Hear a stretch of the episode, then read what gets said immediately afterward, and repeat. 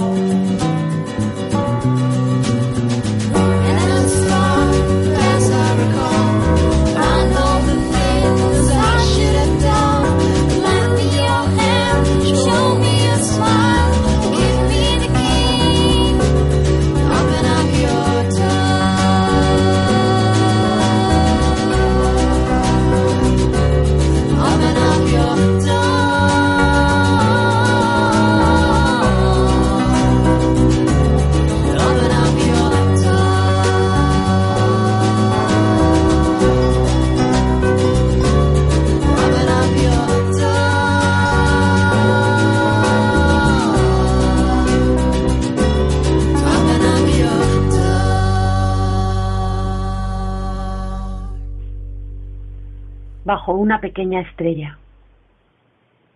Que me disculpe la coincidencia por llamarla necesidad. Que me disculpe la necesidad si a pesar de ello me equivoco. Que no se enoje la felicidad por considerarla mía. Que me olviden los muertos que apenas si brillan en la memoria. Que me disculpe el tiempo por el mucho mundo pasado por alto a cada segundo. Que me disculpe mi viejo amor por considerar al nuevo el primero. Perdonadme, guerras lejanas, por traer flores a casa. Perdonadme heridas abiertas, por pincharme en el dedo. Que me disculpen los que claman desde el abismo el disco de un minué. Que me disculpe la gente en las estaciones por el sueño a las cinco de la mañana. Perdóname, esperanza acosada, por reírme a veces. Perdonadme, desiertos, por no correr con una cuchara de agua. Y tú, gavilán, hace años el mismo en esta misma jaula, inmóvil mirando fijamente el mismo punto siempre. Absuélveme, aunque fueras un ave disecada. Que me disculpe el árbol talado por las cuatro patas de la mesa. Que me disculpen las grandes preguntas por las pequeñas respuestas. Verdad, no me prestes demasiada atención. Solemnidad, sé magnánima conmigo soporta misterio de la existencia que arranque hilos de tu cola. No me acuses, alma, de poseerte pocas veces. Que me perdone todo por no poder estar en todas partes. Que me perdonen todos por no saber ser cada uno de ellos, cada una de ellas.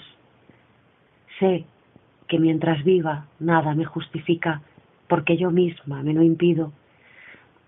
Habla, no me tomes a mal que tome prestadas palabras patéticas y que me esfuerce después para que parezcan ligeras. Tenemos la suerte en esta tarde en el sillón Voltaire, aquí en Radio Círculo, que se siente en, el sillón hoy eh, una mujer que se define como lectora, que es investigadora y docente y que además, como ella bien dice, es muy curiosa y como lo que nos gusta aquí en el sillón son las historias, pues creemos que, que mejor que los lectores para que hablen de ellas. Y como vamos a vueltas en esta tarde en torno a Stimborska, pues, pues pensamos que quién mejor que Natalia Cueto para sentarse en el sillón y darnos la visión como, como lectora, que además una lectora siempre es muchas más cosas. Así que Natalia, muchísimas gracias por sentarte esta tarde en el sillón. Gracias a ti, Sofía. Buenas tardes. También para todos los que nos están escuchando. En esta semana que yo creo que viene marcada por la muerte de una mujer muy especial, no solo por su voz, que, duda cabe que, que, ha sido como un río, no sé, ha influido muchísimo. Me parece que es socialista como socialista es el mar. Quiero decir que todos podemos disfrutar de ella sino también por su dimensión como mujer. O sea, mm, ha sido una escritora que ha nacido en unas circunstancias complicadas, que se ha revelado siempre eh, pensemos, por ejemplo, que tiene una doble biografía, ¿no? La familiar y, la que se le supone impuesta, o sea, por las editoriales, por el propio país, Polonia, un país muy complicado, un régimen muy difícil y, sin embargo, una mujer que ha muerto con la alegría en los ojos, ¿no? O sea, qué fácil es ser triste en literatura, qué fácil es ser triste en la vida y, sin embargo, ella asumiendo eh, lo difícil del día a día,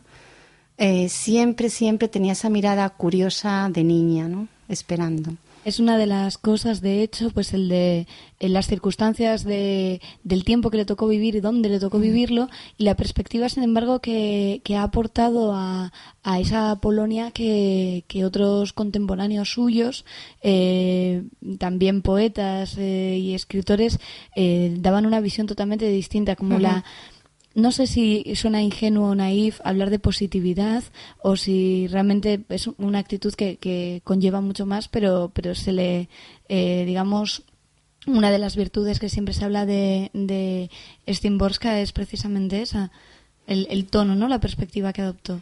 Creo que es una voz luminosa. Mm, ella habla desde la tristeza, se asume, yo creo que las circunstancias que la rodean no las niega, eh, no niega lo difícil del vivir, no niega el desamor, por ejemplo, pero sigue adelante. Eh, centra su mirada en los objetos, es como muy presente. Cuando tú abres un, texto de ella, estás oliendo, estás sintiendo su casa, estás viendo dónde posa la mirada, los pequeños objetos, todo aquello que nos define al fin y al cabo, ¿no? Y de eso que nos define, ella busca la luz. Me parece que, que en su manera de, escribir también, es decir, es una poesía rítmica, eh, pero rimada, pero sin sujetarse a ninguna forma. Es fresca desde cualquier edad, desde todas las edades que ha escrito, me parece que es una voz joven, moderna en el sentido de que es aquella que se sienta a nuestro lado. Luego su, su, gusto por la nominalización, esos sustantivos que corren, que te hacen ver, que te catalogan el mundo. Veo que tienes en, en, las manos uno de los volúmenes que de hecho también hemos tenido desde, desde la primera temporada en el en Voltaire muy a mano porque, porque nos hemos hecho eco muchas veces, que es este volumen que sacó Hiperión, el gran número, fin y principio, esta recopilación de textos eh, en la que además se, se ve precisamente eso, la, la permanencia de un espíritu joven en esta poeta. Sí, me gusta muchísimo esta edición porque de hecho como docente la utilizo en el aula, ¿no? Nos permite ver el paisaje y la mirada de Fislava. Mm, además, me gusta muchísimo que incluya el, discurso que dio al un mes de octubre cuando le fue concedido el premio Nobel. Porque ahí vemos mucho a, a o sea, desde su humildad, desde su adoración a la palabra y al hecho de ser poeta, pero siempre con esa contención y ese, ese papel que ella, que ella ha adquirido, que es dar voz poética, pero sin ser nada más que una mujer que se expresa a través de, del verso. Es curioso porque, bueno, si precisamente en este libro está uno de los poemas que más veces he escuchado y, que, y que sobre todo eh, aquellos que escriben más veces se han hecho eco, que es este de Mi hermana no escribe versos, eh, que una de las últimas veces lo escuché precisamente a Fernando Beltrán, eh, que es un poema que le dedica siempre a su hermana también. Y, me viene un poco a la mente que, que, con la noticia que saltaba pues precisamente la semana pasada de, de la pérdida de, la mujer que, que, no de su, de su obra que permanece eh, no, me daba cuenta que, que, igual hay muchos lectores, muchos lectores actuales de poesía que no eh, habían tenido la oportunidad de leer eh, directamente a Stimborska, pero sí a muchas de las personas que continúan o que, o que han dejado las, o que han quedado las huellas de, de esta poeta en, en, sus versos, en, en sus poemas. Creo que la literatura, en la medida que es una antorcha que va pasando de unos a otros, que cada lector que se acerca a una obra realmente la actualiza, le da vida, pero también es como, como si metieras eh, tu mirada en, en, la familia, ¿no? Pero en la familia literaria. Entonces, a partir de, de, ella puedes encontrar sus antecedentes y sobre todo sus consecuentes, ¿no? Hace poco, previamente a la entrevista, hablábamos tú y yo de cómo veíamos eh, su poesía o su semilla en una poetisa tan joven como puede ser Laura Casillas y en una poetisa madura que en este territorio asturiano tanto queremos, que es Berta Piñán. Entonces, me parece que es una voz muy femenina, la de Vislava. Y me gusta llamarla así, insisto, ¿no? ¿no? quiero quedar como pedante de la trato por el nombre, sino porque la siento tan cercana. Agradezco tanto que exista el premio Nobel por, por encontrar una poeta polaca, que si no, nunca hubiera llegado a mi vida, que prefiero llamarla Vislava. Mm, bueno, pues que como, por ejemplo, Berta en su último libro, La mancadura o el daño, editado por Trea, agradece ¿no? a, a Vislava pues todo todos los caminos que le abrió a la poesía. Entonces es muy fácil encontrarla en el mundo femenino poético. Entonces, como referente me parece increíble y la necesidad de que llegue a través de ediciones como esta, no tan asequible, que da una visión general, nos permite no ya los lectores que de, que per se eh, perseguiríamos su literatura, sino, insisto, para aquellos que se aproximan por primera vez. Es muy interesante. Bueno, de hecho, en este Sillon Voltaire, en el que al principio de la temporada se sentaba aquí precisamente Laura Casielles, en el mismo sillón en el que estás tú ahora, Natalia, que por cierto da gusto escucharte eh, nombrar por, por el nombre de, de pila a Vislava. A mí es que me cuesta un montón pronunciarlo, entonces ya recurro al apellido porque, bueno, de alguna manera tengo que pronunciarlo, pero pero no no da gusto y además creo que es necesaria en la literatura también que el lector se sienta se sienta próximo al autor o al menos creo que es algo que a los autores por necesidad tiene que gustarles. Pues decía que, que a lo largo de esta hora estamos escuchando voces de, de poetas amigos eh, como pueden ser Ana Pérez Cañamares o Sara Herrera que, que también notan y, y les ha influenciado mucho esta autora. Por eso se han dejado también caer por aquí con, con sus voces para para este bueno pequeño homenaje que, estamos haciendo en en Voltaire. Y me venía a la mente otra precisamente poeta y también joven que es Teresa Soto que de hecho tiene un, poema que es a la manera de Stimborska bueno es que está muy bien titulado a la manera de porque precisamente esa sencillez con la que escribe eh, nos podría eh, hacer suponer injustamente que cualquiera puede escribir así, ¿no? Sí se la puede admirar, sí se puede leer su poesía desde, desde la humildad que ella misma propaga como maestra, maestra de, del nombrar alrededor, del nombrar lo sencillo, del nombrar el mundo más próximo a la mujer, pero siempre desde la genialidad y el don que, que la habitan. Entonces, en ese sentido sí que me gusta a la manera de, ¿no?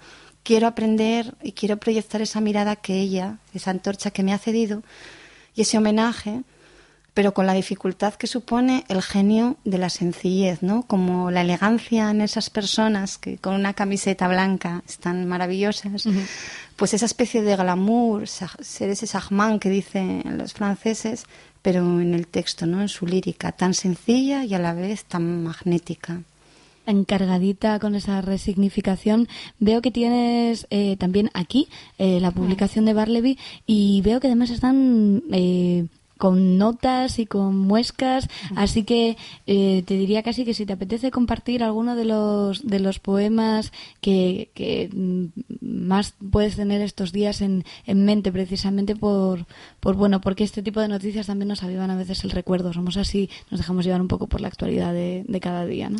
Bueno, eh, a mí me gusta me gusta toda la poesía de ella, no, no, no podría escoger. Lo que pasa es que hay una serie de poemas que, que sí, que de alguna manera su muerte provocó la memoria, ¿no? Eh, me gusta mucho el que dedica al insomnio, a las cuatro de la mañana, porque yo he padecido en distintos momentos esa situación tan horrorosa de la vigía ¿no? y de la incapacidad de conciliar el sueño y es además a las 4 de la mañana, ¿no? la hora del gallo, la hora en que los adolescentes se recogen, esa hora tan fatal en la que se te rompe la noche, está muy lejos la mañana, pero no consigues conciliar el sueño. ¿no? Entonces un, un poema al insomnio, tan hermoso. También me gusta mucho por evitar los poemas tópicos y típicos que estos días estamos leyendo y que bueno y que todos hemos mirado. Quería buscar para el día de hoy para esta tarde algo distinto. Me gusta mucho el de idea porque mm, porque lo ato a, determinadas declaraciones que ella hizo sobre la poesía sobre el momento de las musas y la inspiración. Y ella defendía que que hablabas con las ideas desde todos los ámbitos, que, era, un estado, eso era una manera de estar en el mundo, ¿no? Que un camarero podía estar arrebatado por la idea, por la inspiración, que un maestro podía estar arrebatado por la inspiración, que un informático podía estar arrebatado por la inspiración, que la seguías, que la buscabas y que era una manera de estar en el mundo. Entonces, ese poema narrativo donde ella habla con su idea, su idea se le escapa, y no la deja atrapar, le invita a café porque, porque tiene miedo y, le habla, si no te la susurro a ti, se la susurraré a otros poetas. Me gusta que nos esté contando un cuento, pero también su poética.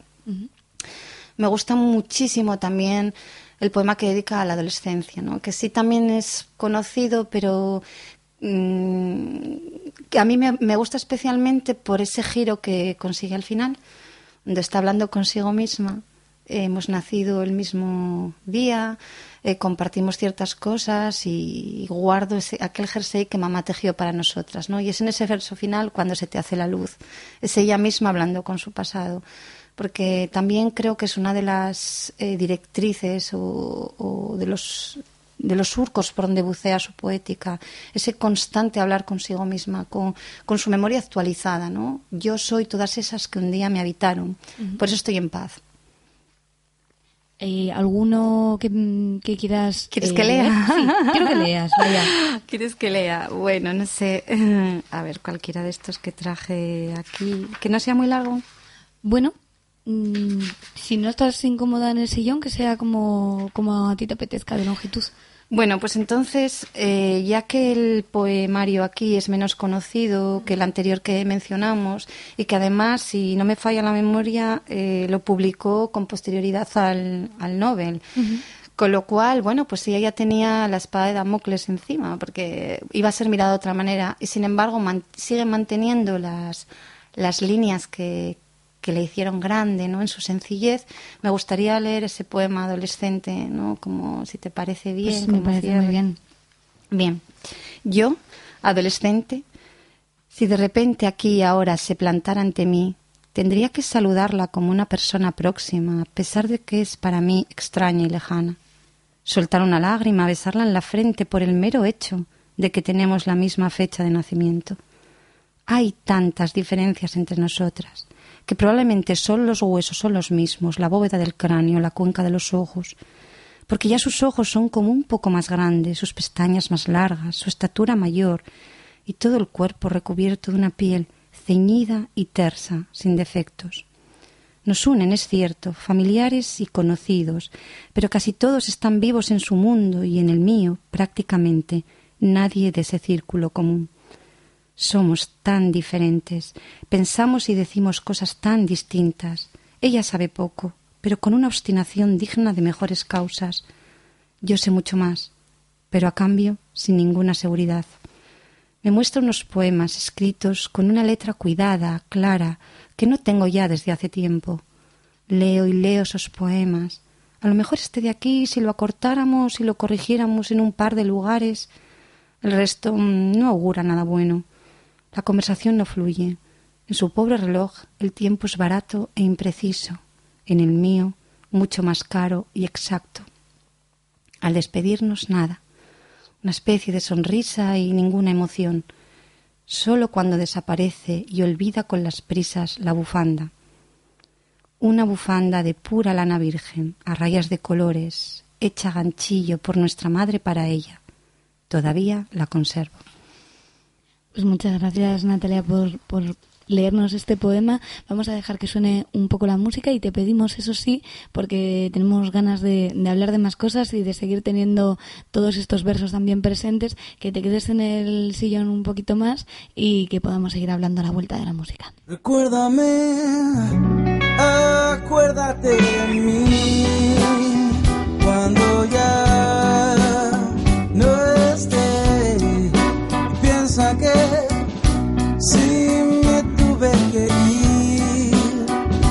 fue a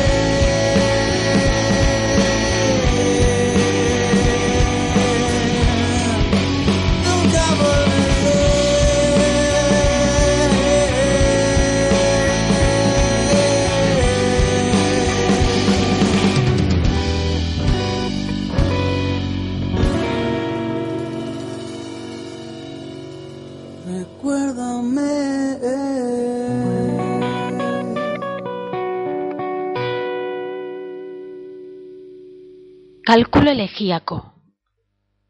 ¿Cuántos de los que he conocido, si de verdad los he conocido, hombres, mujeres, si esta división sigue vigente, han atravesado este umbral, si esto es un umbral, han cruzado este puente, si se puede llamar puente? ¿Cuántos, después de una vida más corta o más larga, si para ellos en eso sigue habiendo alguna diferencia, buena porque ha empezado, mala porque ha acabado, si no prefirieran decirlo al revés, se han encontrado en la otra orilla, si se han encontrado, y si la otra orilla existe. No me es dado saber cuál fue su destino, ni siquiera si se trata de un solo destino, y si es todavía destino. Todo, si con esta palabra no lo delimito, ha terminado para ellos, si no lo tienen por delante. ¿Cuántos han saltado del tiempo en marcha y se pierden a lo lejos con una nostalgia cada vez mayor? Si merece la pena creer en perspectivas. ¿Cuántos, si la pregunta tiene algún sentido, si se puede llegar a la suma final, antes de que el que cuenta se cuente a sí mismo, han caído en el más profundo de los sueños, si no hay otro más profundo?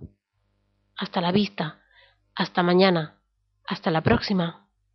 Ya no quieren, si es que no quieren, repetirlo, condenados a un interminable, si no es otro, silencio, ocupados solo con aquello, si es solo con aquello, a lo que los obliga la ausencia. Y seguimos en el Sí en Voltaire, seguimos en esta tarde en la que hemos y estamos leyendo a Szymborska y seguimos con Natalia Cueto en el sillón, que, mm, que además de, de la lectura de, de, la poeta que hoy nos ocupa y nos atrapa, eh, nos apetecía mucho eh, indagar un poco, saber un poco acerca de, del trabajo de investigación que tanto lo que tienes publicado como el que el que realizas desde la crítica literaria. Y esto de eh, vamos a contarlo de tal manera que además se vea lo perdidísimos que podemos estar el, en qué medida la pragmática afecta al, al texto literario eh, al texto hasta la palabra no o sea qué es lo que pasa y qué, qué es lo que hace la pragmática cuando cuando leemos un texto literario desde esa perspectiva? Bueno, a ver, la pragmática es una hija de la lingüística, entonces estudia el hecho del lenguaje centrado en la comunicación. Y al final el texto literario no deja de ser eh, un mapa donde se vuelcan todos los elementos del idioma en favor del lenguaje. Es decir, eh, desde el sonido y el fonema hasta el texto, todas esas instancias por las que vamos pasando, al final tienen un único propósito, que es transmitir lo que en tu cabeza brilla a la cabeza de la persona que has elegido como interlocutor. Bien, pues todo ese camino que lleva la palabra desde su origen como semilla en el líquido amniótico del cerebro, como una representación, un brillo, una sinapsis, hasta que esa misma palabra llegue como brillo, sinapsis al líquido amniótico cerebral de tu interlocutor, pues es lo que estudia la pragmática. Y es lo que volcamos en el texto. El texto es desde un saludo, hola, hasta, bueno, pues cualquiera de los poemas de Wisława Szymborska. Em, precisamente porque la pragmática se centra en el lazo o en el proceso puro de la comunicación, de todos esos mecanismos que se vierten desde la producción hasta el destino, la interpretación, que es una palabra tan maravillosa, porque al final somos intérpretes de los gestos, de las miradas. la palabra, el código es lo que menos pesa. Mm, siempre se lo digo a mis alumnos. Una palabra la puedes negar con un gesto, pero a la inversa no. ¿no? La emoción siempre se impone a la palabra. La palabra es una huella que activa una serie de sensaciones, emociones y pensamientos que tú construyes mm, como, como un iceberg. Entonces, solo lo que vemos escrito, solo lo que leemos, solo lo que escuchamos es la punta del iceberg. El resto es pura conexión mental, es puro trabajo que hacemos desde una emisión a una recepción. Y, y, ahí está la pragmática y yo creo que también ahí está el texto. Eres y por eso pasas, que es un verso que me encanta de, de Wisława. ¿Qué es? Dicho nada, pero es tanto lo que llega a comunicar. Bueno, pues eso es, esa es mi curiosidad, ¿no? Cómo algo tan pequeño me puede decir tantas cosas. Y cuando se trabaja con esa curiosidad eh, y se elabora una un texto casi pues mm, como puede ser un texto a modo de, de reseña no más o menos extenso pero cuando cuando ahora en estos tiempos en los que se insiste tanto en que ya no existe la crítica literaria porque eh, es algo pues supeditado a los intereses de el soporte o el medio en el que se está publicando esa crítica es decir cuando parece que ya no se trata con tanta seriedad y sin más con marketing eh, enfrentarte a un texto desde la pragmática debe ser llegar y revolver la casa a todo el mundo, ¿no? Pues sí, porque en primer lugar es como si, como el día que nos viene el fontanero a casa, ¿no? No tenemos ni idea porque el agua no sale o sale demasiado y él coge, abre su caja de herramientas, saca todos aquellos utensilios extrañísimos y, bueno, voilà, aparece el agua o voilà, desaparece el agua, ¿no? Pues es igual, a mí cuando eh, se me da un texto, yo me enfrento a un texto, eh, lo primero que me pregunto es por qué me provoca esas sensaciones, esa subjetividad, ¿dónde nace? Ahí saco las herramientas y entonces empiezo a, arañar las estructuras, la composición, eh, la finalidad y sobre todo la intención comunicativa que hay detrás de un texto. ¿no? Al final, eso es lo que, lo que nos obliga a escoger unas palabras y no otras, a ordenarlas de una manera u otra y a construir. Cuando escojo palabras hago semántica, cuando las ordeno hago sintaxis y cuando las fundo todas juntas con una finalidad y una intención hago un texto y yo pues con mis herramientas saco el agua o la corto.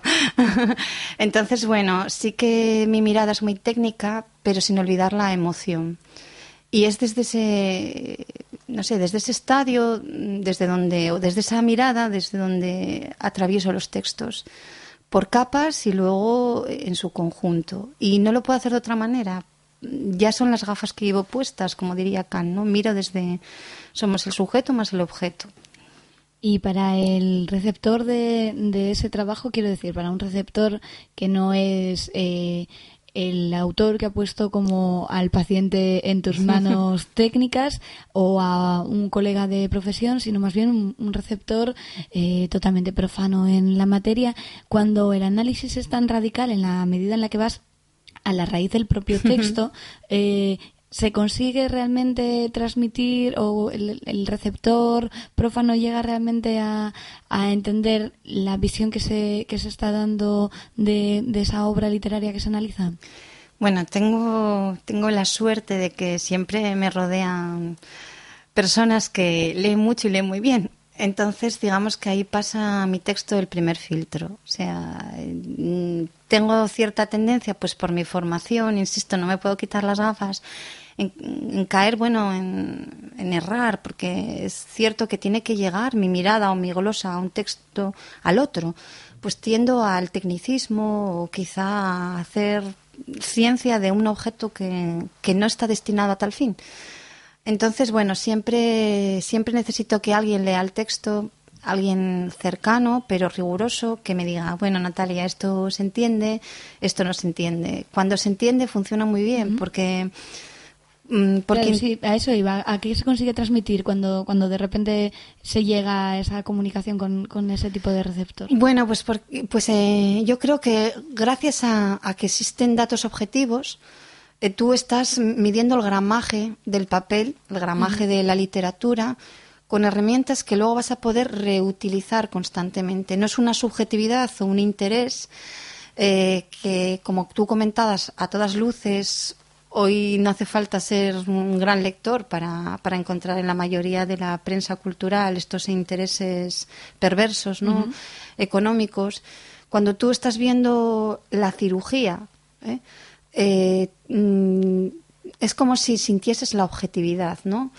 El, que esa persona está haciendo un, un, trabajo, bueno, desde la mejor de las voluntades, yo desde luego no soy teórica ni crítica literaria, pero sí curiosa del lenguaje y lectora, y lo que utilizo son esas herramientas que me parece que, mm, que operan en beneficio del texto y del autor.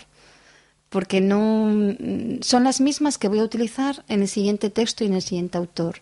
Pues creo que da, da cierta eh, distancia, pero una distancia que creo que al día de hoy es necesaria.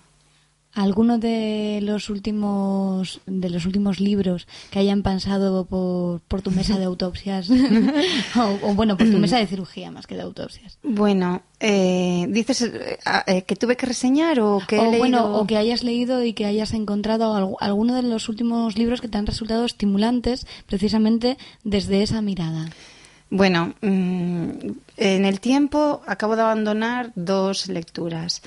Eh, la de un amigo, con lo cual, bueno, voy a caer en el incesto, eh, pero en el sentido en que, bueno, es un texto que mm, muy complejo, mm, que intenta estudiar, dar una visión de la literatura desde Orfeo hasta Améry, con lo cual eh, hay una pregunta constante, ¿no? ¿Para qué la literatura eh, ¿para qué narrar lo oscuro si la palabra es incapaz de registrar lo inasible, lo, inefable?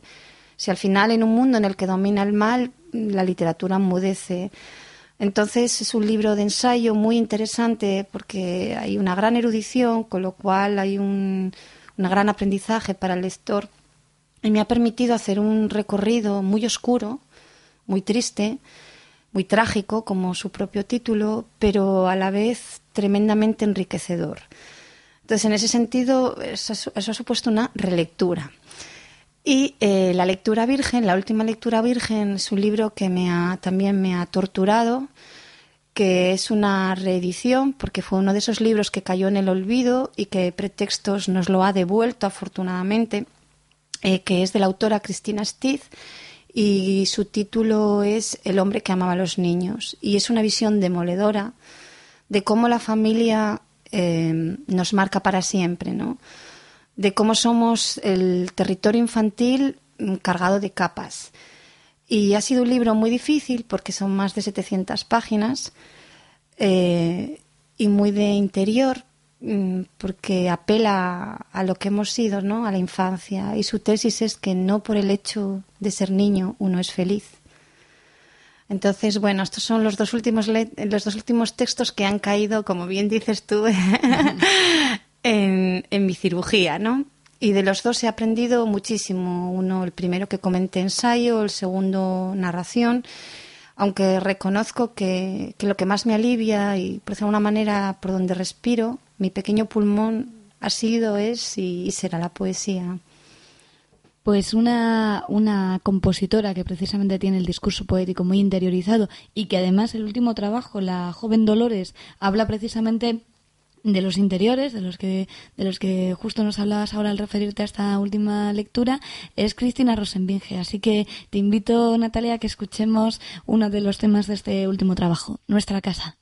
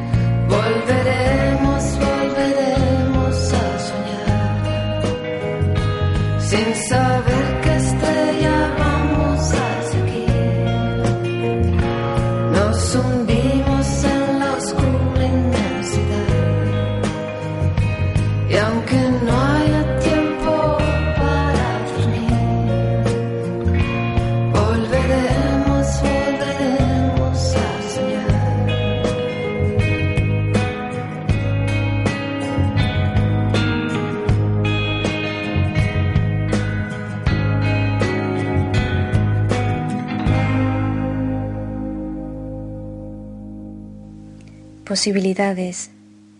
Prefiero el cine, prefiero los gatos, prefiero los robles a orillas del Barta, prefiero Dickens a Dostoyevsky, prefiero que me guste la gente amar a la humanidad, prefiero tener a la mano hilo y aguja, prefiero no afirmar que la razón es la culpable de todo, prefiero las excepciones, prefiero salir antes, prefiero hablar de otra cosa con los médicos.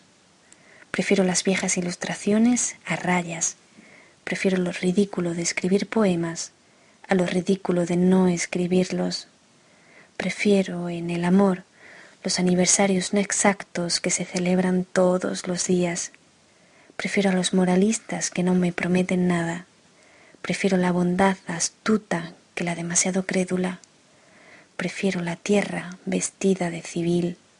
Prefiero los países conquistados a los conquistadores. Prefiero tener reservas. Prefiero el infierno del caos al infierno del orden. Prefiero los cuentos de Grimm a las primeras planas del periódico. Prefiero las hojas sin flores a la flor sin hojas. Prefiero los perros con la cola sin cortar. Prefiero los ojos claros porque los tengo oscuros. Prefiero los cajones. Prefiero muchas cosas que aquí no he mencionado a muchas otras tampoco mencionadas. Prefiero el cero solo al que hace cola en una cifra. Prefiero el tiempo insectil al estelar. Prefiero tocar madera. Prefiero no preguntar cuánto me queda y cuándo. Prefiero tomar en cuenta incluso la posibilidad de que el ser tiene su razón. La voz de la escritora y poeta Sara Herrera Peralta, que nos leía posibilidades, igual que a lo largo de lo que llevamos de programa, otras poetas como Ana Pérez Cañamares y Lucy Romero han leído respectivamente Bajo una pequeña estrella y Cálculo elegíaco, poemas de Vislava Szymborska, quien tenemos muy presente esta tarde porque debemos mucho a quien leemos y como a Szymborska la hemos leído mucho en el sillón Voltaire, vamos precisamente a recordar uno de esos poemas. Un gato en un piso vacío. Morir. Eso no se le hace a un gato. Porque ¿qué puede hacer un gato en un piso vacío? Trepar por las paredes, restregarse entre los muebles.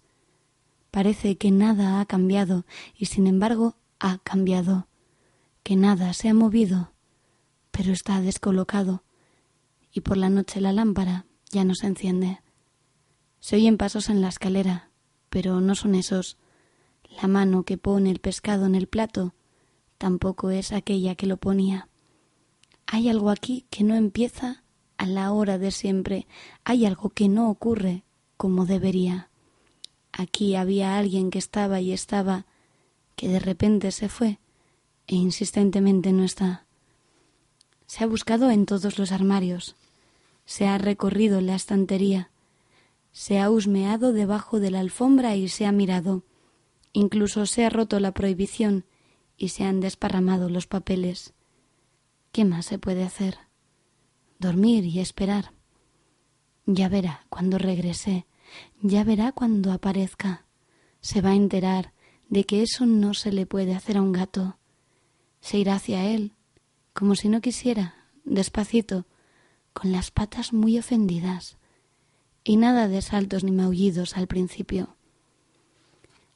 Algunas voces más tenemos en este sillón Voltaire, precisamente las de Jen Díaz, que nos lee un pequeño fragmento de un artículo publicado en Panfleto Caleidoscopio, y ahora mismo la de la poeta Carmen Camacho. Bueno, Sofía, pues eh, yo he elegido el poema que se llama Día 16 de mayo de 1973 porque en él está precisamente el instante, ese instante que del que tanto hablaba ella y está esa sensación de que una mirando al pasado pues hace el ejercicio de acordarse que vivió, que respiró, que comió en un día cualquiera y es imposible recordarlo, ¿no? Entonces, trayéndolo al presente, eh, vamos a hacer aquello que dijo Carlos Mundo de Ori de acuérdate, acuérdate de ahora mismo, ¿no? De eso va el poema y por eso eh, lo he elegido, por, por esa sensación de presente y de pasado. Día 16 de mayo de 1973. Una de esas fechas que ya no me dicen nada. ¿A dónde fui ese día? ¿Qué hice? No lo sé. Si en los alrededores se hubiera cometido un crimen, no tendría coartada. El sol brilló y se apagó sin que yo me diera cuenta. La tierra giró y no lo mencioné en mi diario. Preferiría pensar que morí brevemente y no que nada recuerdo, aunque viví sin pausa. Pues si no fui ningún fantasma, respiré y comí, di pasos que se oían y las huellas de mis dedos tuvieron que haber quedado en las puertas. Me reflejé en el espejo. Llevaba puesto algo de algún color y seguro que hubo gente que me vio. Quizá ese día encontré algo que había perdido antes. Quizá perdí algo que encontré después. Me embargaron, me embargaron sensaciones, sentimientos. Ahora todo eso es como puntos entre paréntesis. En donde me metí, en donde me enterré, en verdad no es un mal truco perderse a una misma de vista. Agito mi memoria. Tal vez algo en sus ramas, adormecido por años, salga de pronto volando. No. Evidentemente exijo demasiado. Tanto como un segundo. Lo malo son los poetas, que no son fotogénicos, por ejemplo, para hacer una película con ellos. En el discurso de recepción del Premio Nobel 1996, Wislava habla de las dificultades que tiene un poeta para clasificarse socialmente, para definir una posición clara dentro de las profesiones que ya están establecidas como válidas, rentables, útiles, para en definitiva medirse con los demás. Wislava dice que el poeta con disgusto manifiesta públicamente que es poeta, como si se avergonzara de algo. Todo, por supuesto, a raíz de recibir el Premio Nobel de Poesía. ¿Qué mérito tiene una obra poética si la comparas con una de ciencias? No hay manera de probar que es necesaria esa voz, esa luz sobre las cosas, esas sombras y esos ecos. No hay un estudio, un título de doctor en poesía. No hay exámenes, no hay nota, solo hojas y más hojas llenas de palabras más o menos alcanzables. Entonces el poeta queda por debajo, tal es la subjetividad que lo envuelve y tan puesto en entredicho es su don, su obra y su valía. No han descubierto nada a ojos lentos, no hay un avance social a ojos lentos, no hay nada, absolutamente nada. Un montón de papeles, un montón de palabras con un orden raro y metafórico que solo alcanzan aquellos que también deberían sentirse avergonzados al reconocer que son lectores y amantes del verso. La poesía de pronto es una amenaza, un ser vivo y en movimiento que repta por el suelo, te sube por el pantalón, te devora insaciable. ¿Por qué habría que darle un premio Nobel a un poeta? ¿Y por qué Wislava, por ejemplo? Y aprovechando que Natalia Cueto sigue aquí en el Sillén Voltaire con nosotros y que además podemos eh, meternos en un tema que, que, siempre nos preocupa, que es el de la presencia de no solo de la literatura, sino en cierta medida de la ficción en, en las aulas, en los planes, en los planes académicos y docentes. Eh, ¿Es cierto eso que dicen todos los abuelos y las abuelas y los padres y las madres y gente que no tiene descendencia pero que, ya tienen una edad y que están muy convencidos de que ahora se lee menos o de que no se lee tan bien o eh, ese tipo de máximas que van durando durante siglos? Eh, ¿Son verdad alguna vez? O al menos tú, tú notas que eso sea una verdad en, en, en tu trabajo diario. Bueno, eh, aquí yo creo que hay que establecer una frontera entre los eh, chicos y chicas hasta los 13 años más o menos y a partir de. Bien, hasta los 13 años se lee y se lee mucho, pero se comunica muy poco y se ha perdido la cuentística oral, se ha perdido el contarse las cosas y se ha perdido el gusto por la ficción. Eh, son niños que son muy afortunados en tanto en cuanto, pues desde las redes públicas de bibliotecas se, se ha hecho un gran esfuerzo con los cuentacuentos, con la revolución que actualmente estamos viviendo, maravillosa, de la literatura infantil, con el entusiasmo de los libreros. Y a partir de los 12 o 13 irrumpe con fuerza eh, la, hormona adolescente y sobre todo las redes sociales, eh, la necesidad de que todo tenga que pasar por, por esa exposición, ¿no? Entonces ese tiempo que no se está en la escuela, la mayoría de los chicos y chicas, porque es la edad, corresponde, es la época gregaria, tienes que ser social, están volcados en, en Facebook, en Twitter y, y en el Messenger. Eso los lo retira temporalmente de la lectura, pero el lector, mi experiencia es que vuelve. Entonces el trabajo realmente hay que hacerlo hasta esa edad. Sí se lee, insisto, se lee mucho, pero se ficciona poco, se cuenta poco. Los abuelos ya no eran los de antes, la gente no está en casa, los niños son niños llave, muchos comen solos. No, mm, yo siempre digo que una ficción es un personaje en un tiempo, en un espacio con una acción. Si tú eres personaje y llegas a tu casa y no puedes contárselo a nadie, puedes generar un mundo interior o no pero esa especie de corriente narradora en la que funciona el pensamiento no se exterioriza.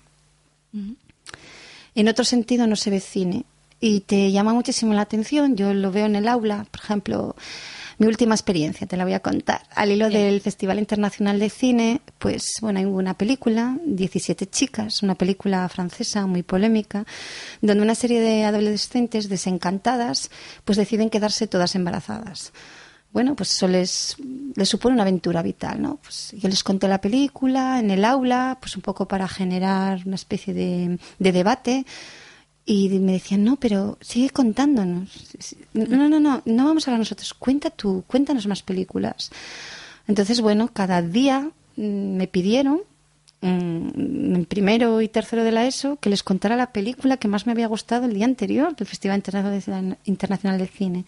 Así que me convertí en esos días en una contadora y me di cuenta que no veían cine y que a poco que les hablaba de algún título, por ejemplo, La princesa prometida, ¿no? Como deseéis, princesa, les encantaba y trataban de localizarla en internet. Entonces, quizá habría que eh, hablar de la ficción y de la necesidad de, mm, de recuperar todos los escenarios de la ficción, la oral y el cine. Y, te voy a hacer una pregunta eh, que probablemente se esté formulando alguien que, esté, que te esté escuchando ahora. Eh, podemos llegar a entender todos en cierta medida que en algún momento de pereza, por llamarlo de alguna manera, leer un libro, pero llega a dar pereza ver una película que te ocupa 90 minutos o algo así y en la que, digamos, mm, bueno, tu actividad es un, poco menos activa, es más, la, la recepción es un poco más pasiva. Eh, ¿De verdad tampoco se va al cine en esas edades? Eh, bueno, son consumidores de cine como son consumidores de radiofórmula, ¿no? Por decir, en ese sentido. Ven la película que toca ver y que el mercado ha preparado para que ellos vean. Pero eso los limita. Es igual que cuando te pones a, ser crítico con un libro de texto. Ellos son mucho más que la imagen que refleja de lector, de narratario, el texto que están estudiando, ¿no? Pues ellos también son mucho más, están mucho más preparados para el buen cine de lo que ellos creen. Pero ¿cómo sabes si algo te gusta si no lo pruebas? Nadie les da esa herramienta. No hay televisión en ese sentido.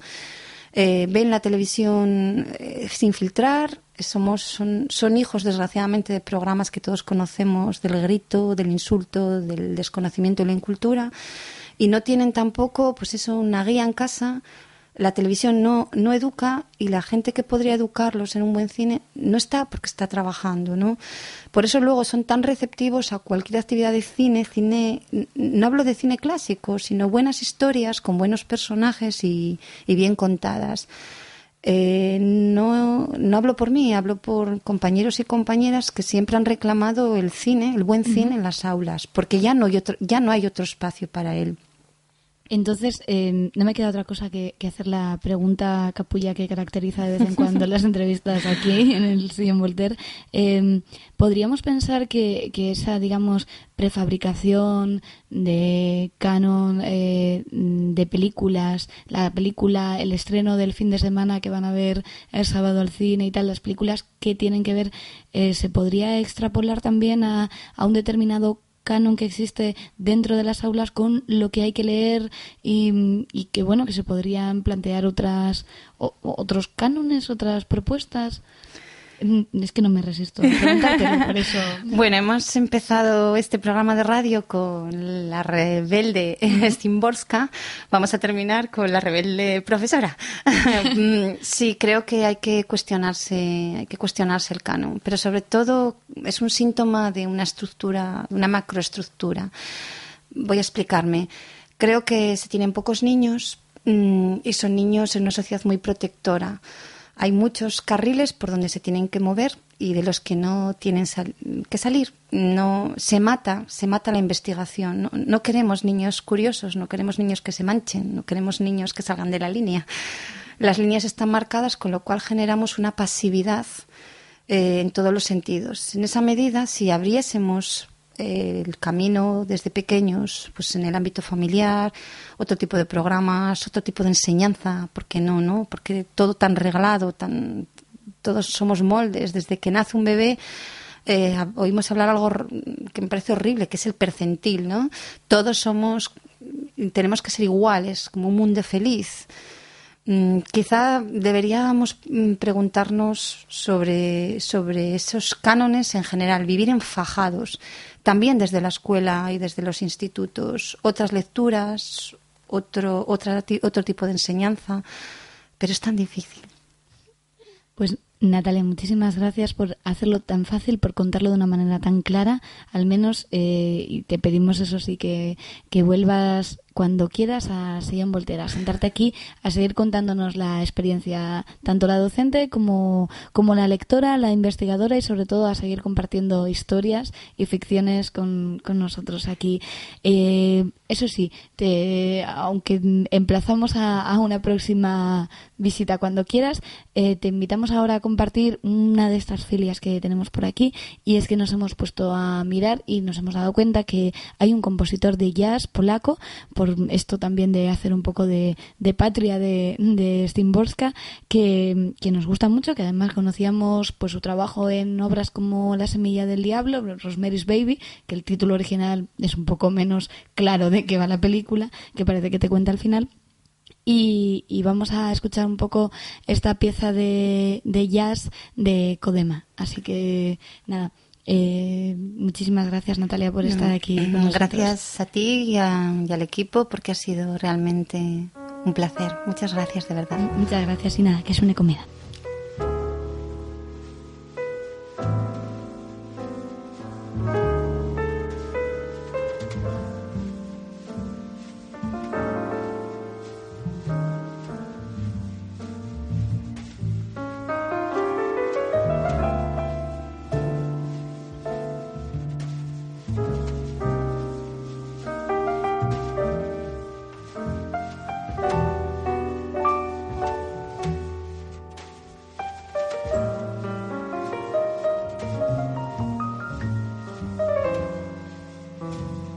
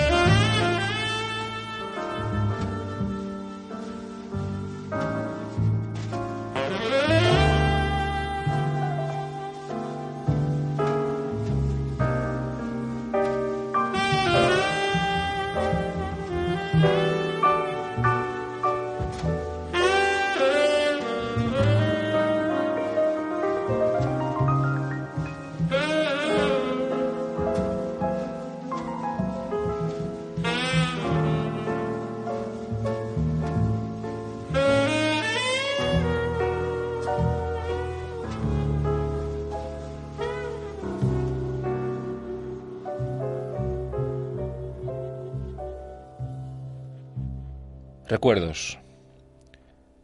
Estábamos charlando y callamos de repente.